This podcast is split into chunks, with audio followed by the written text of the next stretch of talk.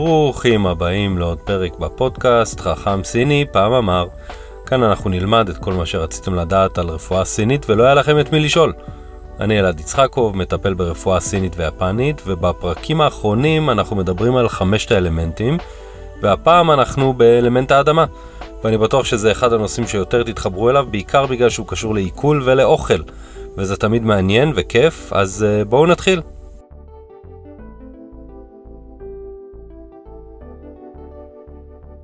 כשהתחלנו לדבר על התנועה של חמשת האלמנטים, ציינתי שאלמנט האדמה ממוקם במרכז. הכל נכנס אליו ויוצא ממנו. אם אתם זוכרים, זה היה ברמה של השן, ברמה של הכוכבים, בתנועה הגדולה בשמיים. אם אתם צריכים תזכורת, אני מציע לכם לחזור לפרקים 3 ו-4, שם דיברנו על שלושת האוצרות וחמשת האלמנטים. כשעברנו לרמה של הארץ ודיברנו על עונות השנה, ייחסנו לאלמנט האדמה את עונות המעבר. הוא זה שמאפשר את השינוי מעונה לעונה. וכשהגענו לרמה של גוף האדם, מיקמנו את האדמה בין האש לבין המתכת. אז מה בעצם האלמנט הזה מייצג? התנועה של האדמה היא שינוי, טרנספורמציה. מאוד קל להבין את זה שחושבים על זרע שטומנים באדמה והוא אשכרה צומח לעץ. אם מעמיקים בעובדה הזאת אה, יותר, היא קצת משוגעת. כאילו, היכולת הזאת לגדול ולהתפתח ממשהו קטן כל כך, היא מופלאה. יש בפעולה הזאת של הגדילה הרבה מרכיבים והרבה כוחות שפועלים על הזרע. הפוטנציאל שלו, איזה סוג של זרע הוא ו- ועוד כל מיני, אבל בלי האדמה שנמצאת סביבו, שמכילה אותו ומאפשרת לו לגדול ומזינה אותו, הזרע לא יתפתח לעץ. אם מקביל את זה לילד שנולד, זה נכון שהילד הזה הוא אדם בפני עצמו, ויש לו פוטנציאל ואופי ומחשבות, אבל הבית והסביבה שהוא צומח בהם משפיעים עליו ומאפשרים לו לצמוח בבטחה. אנחנו לומדים מזה שאת אלמנט האדמה מקבילים לבית, ליציבות, כזאת שמאפשרת שינוי וצמיחה. הוא לא הצמיחה עצמה, אלא הבסיס שלה. כדי שהנושא יהיה יותר ברור, אני רוצה להסתכל על שינוי, כל שינוי בחיים שאנחנו רוצים לעשות, ונבחן אותו בעיניים סיניות.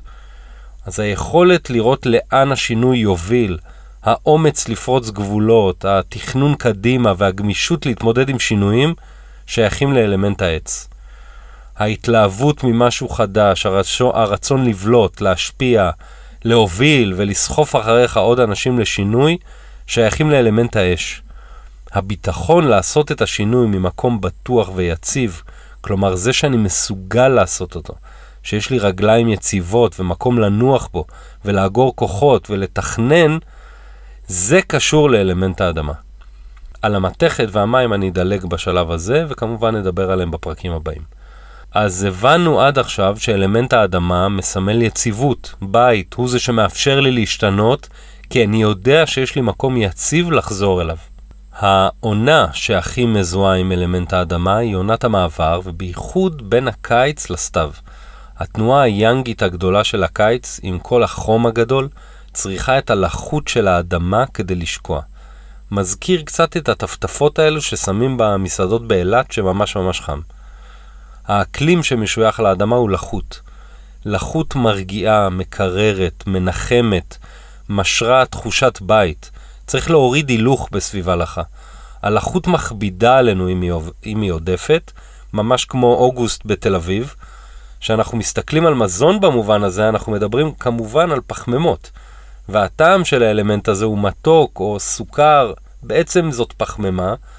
זה טעם מנחם, מרגיע, ממלא, הבסיס של כל ארוחה.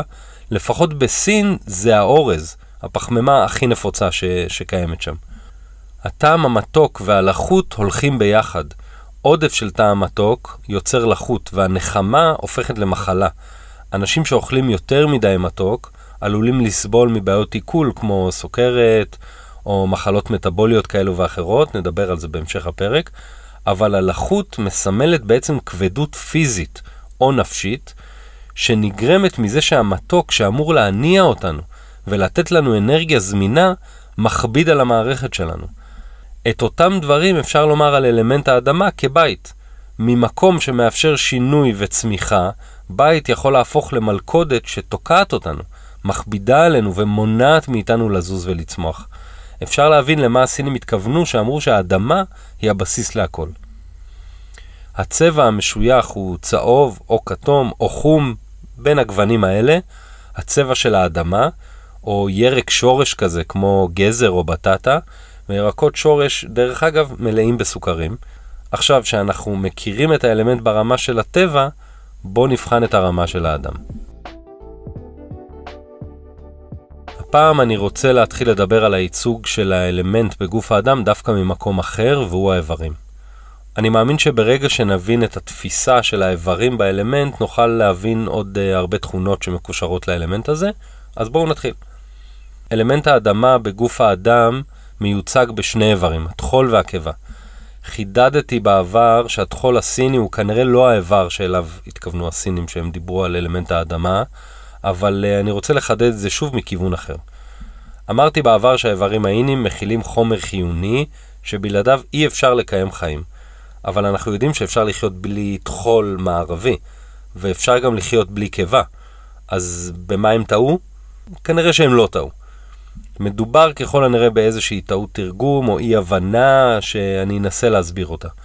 אלמנט האדמה הוא המרכז, הוא הטרנספורמציה, השינוי. האיברים שעושים את התהליך הזה בגוף הם הקיבה שמפרקת את המזון, ושילוב של אה, מיצי הלבלב והתריסריון, שמפרקים את המזון שלנו ומאפשרים לו להיספג ולהיות חלק מהגוף שלנו. כלומר, יש לנו שני איברים שהם הקיבה, היאנגית, והשני הוא הלבלב או טרסריון שממלאים את התפקיד של האיבר האיני באלמנט. אני אוהב יותר את ההסבר שמדובר בלבלב, שבלעדיו ובלי כל המיצים שהוא מפריש, אי אפשר לחיות, כמו שאי אפשר לחיות בלי לב או בלי כבד או בלי כליות וכן הלאה. אבל אני באמת לא יודע מה בדיוק הייתה הכוונה, בעיקר כי אני לא סיני בן 2500 אה, שנה. בכל מקרה, לצורך השיח, אני אמשיך לקרוא להם טחול וקיבה. דבר נוסף שאולי שמתם לב אליו, באלמנט הזה ציינתי שני איברים ביחד, גם את האין וגם את היאנג, את הטחול ואת הקיבה, את הטחול האיני ואת הקיבה היאנגית. מה הסיבה? החשיבות של שניהם בתפקוד של פירוק המזון הוא קריטי. בלי פירוק איכותי של הקיבה, או כמו שהסינים קוראים לזה, תסיסה והרכבה, לא תהיה ספיגה טובה של הטחול. ובלי ספיגה טובה של הטחול, הקיבה היא חסרת משמעות. וכאן חשוב להדגיש שיש הבדל משמעותי בין תהליך הספיגה לפי הרפואה הסינית, לעומת הרפואה המערבית. הסינים לא התעלמו מצינור העיכול, הקיבה, מעי דק, מעי גס ומה שיוצא, מה שהם הוסיפו זה את התפקיד של הטחול בתהליך הספיגה.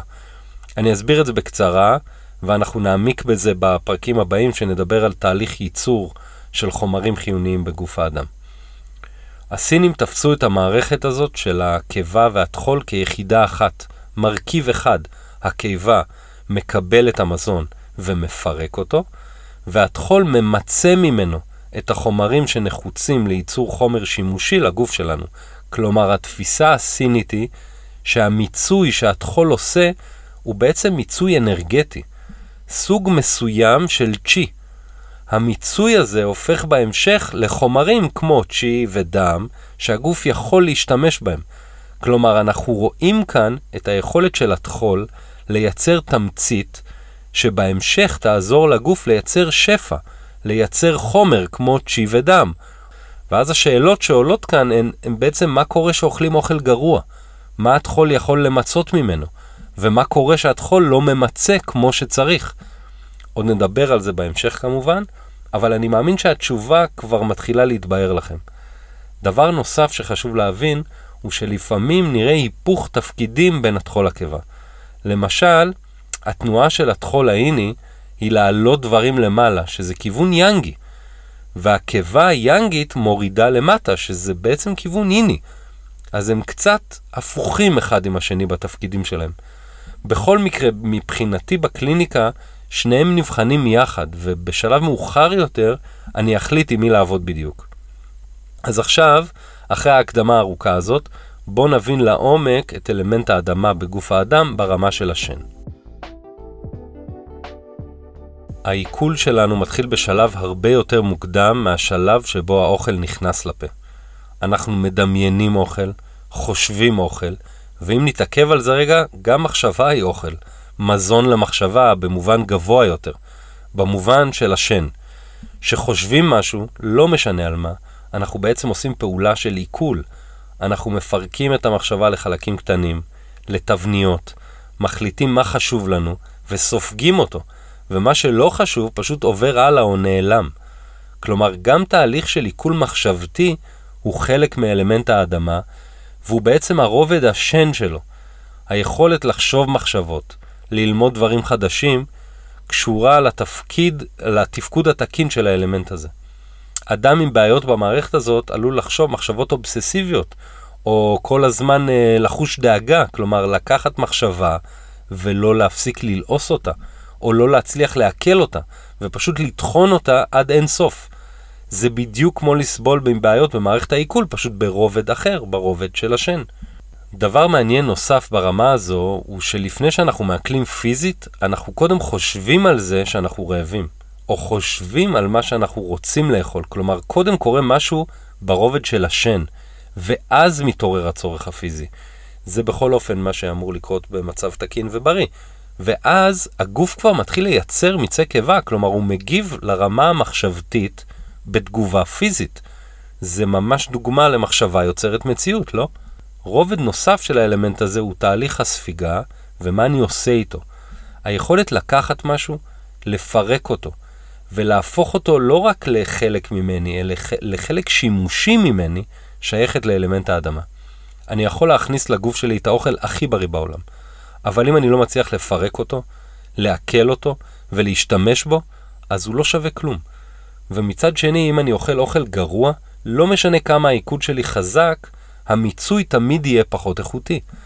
ברגע שהמזון יתעכל, צריך לדעת מה לעשות איתו, וגם זה התפקיד של הטחול. בעצם הטחול הוא איבר חשוב ומרכזי בכל תהליכי הייצור בגוף, ואנחנו נדבר על זה בהמשך, אבל ניתן פה כמה מילים על uh, אנרגיה או צ'י. צ'י לפי הרפואה הסינית uh, זה, זה משהו שקיים סביבנו בכל מקום. כולנו נולדנו עם כמות מסוימת של אנרגיה ראשונית, קראנו לזה ג'ינג, אתם יכולים לקרוא לזה גנטיקה אם תרצו, אבל זה לא הפרק לדבר על זה. הפעם אני רוצה לדבר על אנרגיה שנקראת האנרגיה הנרכשת שלנו. זו שאנחנו משיגים מהמזון שאנחנו אוכלים. דיברתי קודם על תהליך העיכול שלנו והקשר לטחול ולקיבה.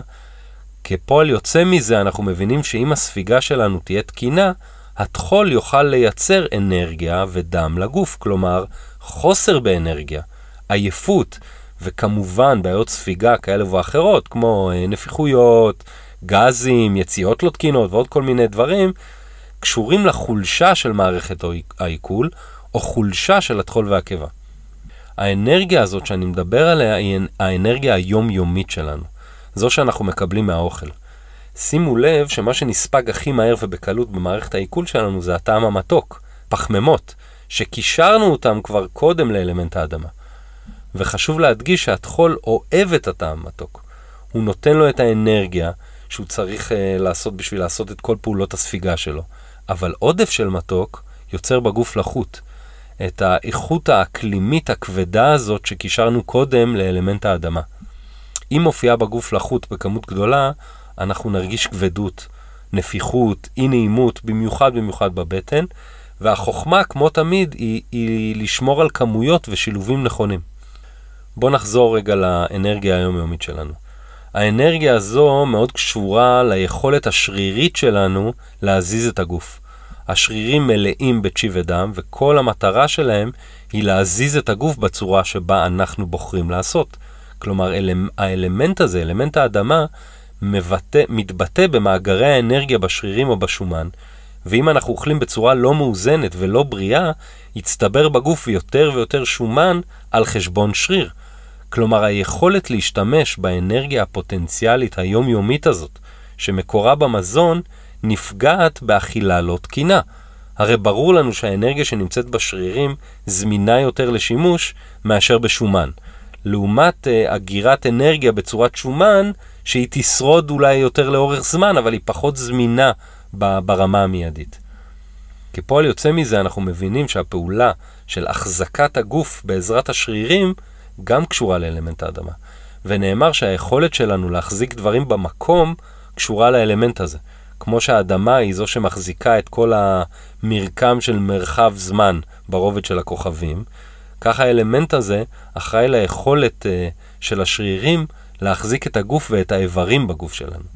לכן, תופעות כמו צניחות כאלה ואחרות קשורות, לא תמיד, אבל ברוב המקרים לטחול. למשל, טחורים, צניחת קיבה או צניחות שלפוחית, אפילו כאבים כאלה ואחרים שקשורים לעמידה ממושכת, להחזיק את הגוף לאורך זמן, ואפילו יציאות שלשוליות קשורות לחולשה של הטחול והקיבה.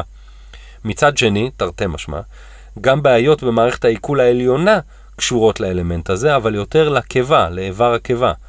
בחילות והקאות, בעיות חניכיים, אולקוס, צרבות ועוד כל מיני. אחרי שהבנו קצת את התפקיד הזה של מערכת העיכול בגוף, בואו נעבור לדבר על אה, אנשי האדמה. אם ראינו באלמנט האש דגש רב על מראה אדמוני וראש אגסי וחשיבות של פעילות מנטלית ביום-יום, ואצל אנשי העץ ראינו את הנושא הגמישות הפיזית והמחשבתית, כאן אנחנו נראה את המשמעות של עיכול חזק ועיכול חלש במרכאות. אז בואו נתחיל. אנשי האדמה בעודף נוטים לצבור משקל עודף די גבוה, צבע העור שלהם נוטה לצהבהב, והוא יהיה כנראה גם קצת אדמדם בגלל שרוב הזמן פשוט חם להם. אלו אנשים שאוהבים לדבר ואוהבים לאכול, תמיד כיף איתם. הם אה, לרוב במצב רוח טוב ומאוד אופטימיים. כוח הרצון שלהם לא מאוד חזק, והם יכולים uh, להתקשות בקבלת החלטות. בגלל כמות האוכל שהם צורכים, הם צוברים הרבה רעלים, מה שיכול להוביל לבעיות שונות כמו דלקות פרקים, או בעיות בכבד ובכליות בעתיד, שהם האיברים שבעצם אחראים על סילוק הפסולת מהגוף שלנו. אנשי האדמה בחוס, בחוסר לעומת זאת, יש להם מבנה גוף קטן יותר, מערכת העיכול שלהם לא כל כך חזקה, אבל מצד שני הם מאוד אוהבים לאכול. המצב הבריאותי שלהם בעצם ייקבע מכמויות ומאיכות המזון ומאופן האכילה שלהם. אם הם יאכלו בצורה מתונה ובריאה, הם יהיו בריאים. ואם הם יאכלו בכמויות גדולות ומזון לא בריא, הם uh, כנראה יסבלו מבעיות מטבוליות שונות או מבעיות במערכת הנשימה. אז ודאי שמתם לב שנושא התזונה הוא מאוד משמעותי בסיפו... בטיפוסי אדמה. אבל מה זה בעצם תזונה נכונה? האם יש בכלל דבר כזה? זאת שאלה שעולה הרבה בקליניקה, ותכלס אין לי ממש תשובה מוחלטת לגבי זה. תזונה היא נושא מאוד רחב, שהתשובה האמיתית והכנה היא שלכל אחד מתאים משהו אחר. אבל עדיין, אני חושב שלכל אחד צריך שיהיו עקרונות בסיסיים שעל פיהם הוא עובד. משהו כמו 80% מההתנהלות, ובשאר הזמן לחרוג ולאפשר קצת. כמובן שזה גם תלוי במצב הבסיסי של האדם. אי אפשר להשוות ילד בן 20 לגבר בן 69 אה, חולה אונקולוגי. אז מה העקרונות הבסיסיים? החלוקה העיקרית הראשונה שאני עושה היא בין טיפוסים מלאים, טיפוסים של עודף, לבין טיפוסים של חוסר או בעלי מבנה צר וקטן יותר. אם הייתי צריך לשים דגש עיקרי לאנשי העודף, הייתי ממליץ להם לאכול פחות. גם באופן כללי, ביום-יום, הייתי ממליץ להם לעשות צומות לסירוגין, מה שנקרא היום 8-16 או 10-14, 8 שעות ביום שבהם אוכלים, ו-16 שעות שבהם לא אוכלים ורק שותים. פחות קריטי באיזה שעות במהלך היום לעשות את זה, וכמובן שיש עוד משתנים שצריך לברר, שיכולים להשפיע על הבחירה, אבל הדגש החשוב הוא אצל טיפוסי העודף, הוא לאכול פחות. במיוחד ברגעי חולשה וברגעי מחלה. בגלל הנטייה הזאת לעודף, יש גם נטייה לצבור רעלים ופסולת במערכת העיכול ובמערכת הלימפטית, ולא יקרה כלום אם הם לא יאכלו ולא ישתו כל היום. יש להם עודפים, ו- ולא לאכול כל הזמן, זה רק יקל על המערכת שלהם לנקות את עצמה, וככה הם יחלימו, או ככה הם פשוט לא יהיו חולים. אנשי העודף שמקפידים על הדרך הזאת, לא ירגישו רעב אחרי כמה ימים של שגרה כזאת, וכנראה שהם גם יראו אה, ירידה במשקל, אבל שוב, זה לא בגלל דיאטה. פשוט הגוף שלהם פשוט ישיל מעצמו את המשקל העודף. לעומתם, אנשי החוסר הם אלו שצריכים הזנה קבועה של אנרגיה ודם. אה, ככה ש, שלא לאכול או לעשות צומות לסירוגין זה משהו שאני פחות ממליץ באופן כללי לאנשים כאלה. רצוי שהם יקפידו על שעות קבועות של אכילה ושתייה. שיבחרו היטב את סוג המזון שהם אוכלים, ועדיף שיאכלו מזון קל יותר לעיכול, כלומר, אוכל מבושל, פחות סלטים חיים, אה, פחות קטניות. אז אחרי החלוקה הזאת, בכל זאת אני רוצה לציין דגשים כלליים, שאני ממליץ לכולם ליישם, בעיקר לאלה שסובלים מכאב או מחלה כלשהי אקוטית, כלומר במצב הראשוני שלה. אז מה הדגשים? להוריד אוכל מעובד לרמה אפסית. איך יודעים אם האוכל שלנו מעובד? זה מאוד קל, מסתכלים עליו. אם הוא מגיע ארוז עם אה, רשימת מרכיבים, שהם מעבר למה שאנחנו רואים, הוא מעובד. באורז נגיד, רשום אורז. בלחם, במיוחד בלחם אה, לבן כזה מהסופר, יהיה רשום מאחורה בין חמש, בין חמישה לשלושים רכיבים שונים. אז אתם מבינים שזה מעובד. צריך, אה, דבר שני זה להוריד צריכה של סוכר מעובד. אמנם זה בעצם המשך של הסעיף הקודם, אבל חשוב להדגיש, בראייה הסינית הסוכר ממריץ אותנו בצורה עודפת ולא תקינה, והוא מפריע לגוף לרפא את עצמו. בתפיסה המערבית, סוכר, במיוחד הסוכר המעובד, מעורר דלקת, ובמקרים של כאבים או בעיות פיזיות כאלה ואחרות, אה, הוא מאוד לא מומלץ, במיוחד בשלב האקוטי של הכאב או של המחלה. הדבר הבא זה להוריד למינימום ממריצים נוספים פרט לסוכר, כמו קפאין, תה, קקאו, אה, בעיקר לאור התפיסה שהגוף צריך לנוח ולא לעבוד בצורה עודפת. ממריצים ימנעו החלמה במקרה הטוב, ואפילו מחריפים את המצב במקרים מסוימים. וכמובן שאם אין הקלה אחרי יומיים, שלושה כאלו, אה, כדאי להגיע לטיפול כדי להבין אם יש משהו שמפריע לגוף להחלים. הפעם אני רוצה לתת הצצה על הקליניקה ולדבר על אה, נושאים סביב מערכת העיכול בעיקר. חשוב לציין שבעיות במערכת העיכול הן מאוד נפוצות מצד אחד, ומצד שני לרפואה הסינית יש כלים מאוד טובים לפתרון אה, בעיות כמו עצירויות כרוניות, או שלשולים, או בעיות ספיגה וכל מיני כאלה. אה, אני רוצה להציג שני מקרים שעוסקים דווקא מחוץ לטווח הבעיות של מערכת העיכול הקלאסיות, ולהראות איך הם יכולים להשפיע על כל הגוף. בואו נתחיל. גבר בן 60, אה, שעד לפני שלוש שנים היה מאוד ספורטיבי, מאוד בריא, אורח חיים מאוד לחוץ ותובעני, ולפני שלוש שנים הוא בעצם עבר התקף לב, ומאז הוא לא ממש חזר לעצמו. הוא מאז מרגיש עייפות, ירד במשקל, הסוכר שלו נוטה לגבוה, והוא הגיע אליי לטיפול בעקבות כאבים בכתפיים. אמנם יותר בצד ימין, אבל מאז, כל זה קרה מאז האירוע לב. באבחון אני, באבחון אני זיהיתי חולשה של מערכת העיכול ברובד יחסית עמוק, בעצם לא היה לה את האש שלה, כלומר לא היה לה את היכולת לפרק מזון בצורה תקינה, ובעקבות זאת הוא, הוא סבל מחוסר אנרגיה, שזה מה שגרם לו לכאבים. הסברתי קודם על הקשר של ייצור אנרגיה והטחול, וכשהוא חלש, אנחנו רואים ירידה באנרגיה וירידה ביכולת להיות זקופים, כלומר להחזיק את עצמנו, מה שיכול להוביל לכאבים בעורף, בצוואר, בכתפיים, בגב וכן הלאה. בראייה המערבית, מצב כזה מראה על אה, בעיה בציר האנדוקריני, בלוטת האדרנל ובלוטת הלבלב, אה, לא מתפקדים כראוי, מה שמוביל לעייפות וחולשה ולחוסר יכולת של הגוף להחלים. בעצם טיפול מקומי בכתף, או ניסיון uh, להתחזק דרך פעילות גופנית, לא רלוונטי במצב הזה. אם אנחנו מבינים uh, שבעצם מקור הבעיה הוא חולשה ועייפות, מה זה יעזור אם ננסה בכוח להתחזק? הפתרון הוא לנוח. אז כנראה שזאת גם הסיבה שלו לחזור לפעילות גופנית או לטיפולים אחרים, uh, לא באמת עבדו במשך השלוש שנים האחרונות. במהלך הטיפול עבדתי על חיזוק מערכת העיכול, נתתי דגשים לשינוי תזונתי, שכוללים בעיקר אכילה יותר בשעות הבוקר ופחות בשעות הערב, ולהוסיף כמויות של מזון במהלך היום. ודבר אחרון ומאוד חשוב זה לישון טוב ולנוח. ברגע שהתפיסה היא שצריך להתאושש, אפשר להוריד את הרגל מהגז ולהבין שאין איך לדחוף את זה ולמהר. תכלס פשוט צריך להרפות. במקרה השני מדובר גם במקרה של כאב, אבל כאב ברך, אה, כרוני, שברקע יש בעיית אה, סינוסיטיס כרונית, בעיה בסינוסים, שמרימה את אה, ראשה כל כמה חודשים. מטופל צעיר, הגיע בגלל כאבים בברך ימין. הכאבים מופיעים בעיקר שהוא היה, שהוא עייף, או אחרי הליכה או עמידה ממושכים. חוסר באנרגיה וחולשה אחרי פעילות או אחרי יום ארוך, קשורים כמובן לחולשה של הטחול ושל הקיבה, כמו שהזכרתי במהלך הפרק. מה שמעניין כאן הוא העובדה שאין שום תסמין של מערכת העיכול עצמה, אה, משהו סביב יציאות, או צרבות, או בחילות וכן הלאה. והתזונה שלו יחסית מאוזנת.